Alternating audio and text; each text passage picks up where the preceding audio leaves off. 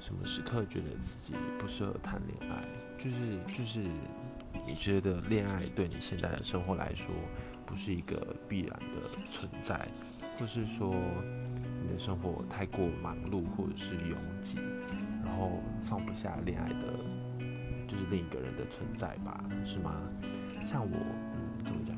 我来说的话，就是嗯，就是就算是身旁有很多女生，然后你会，就是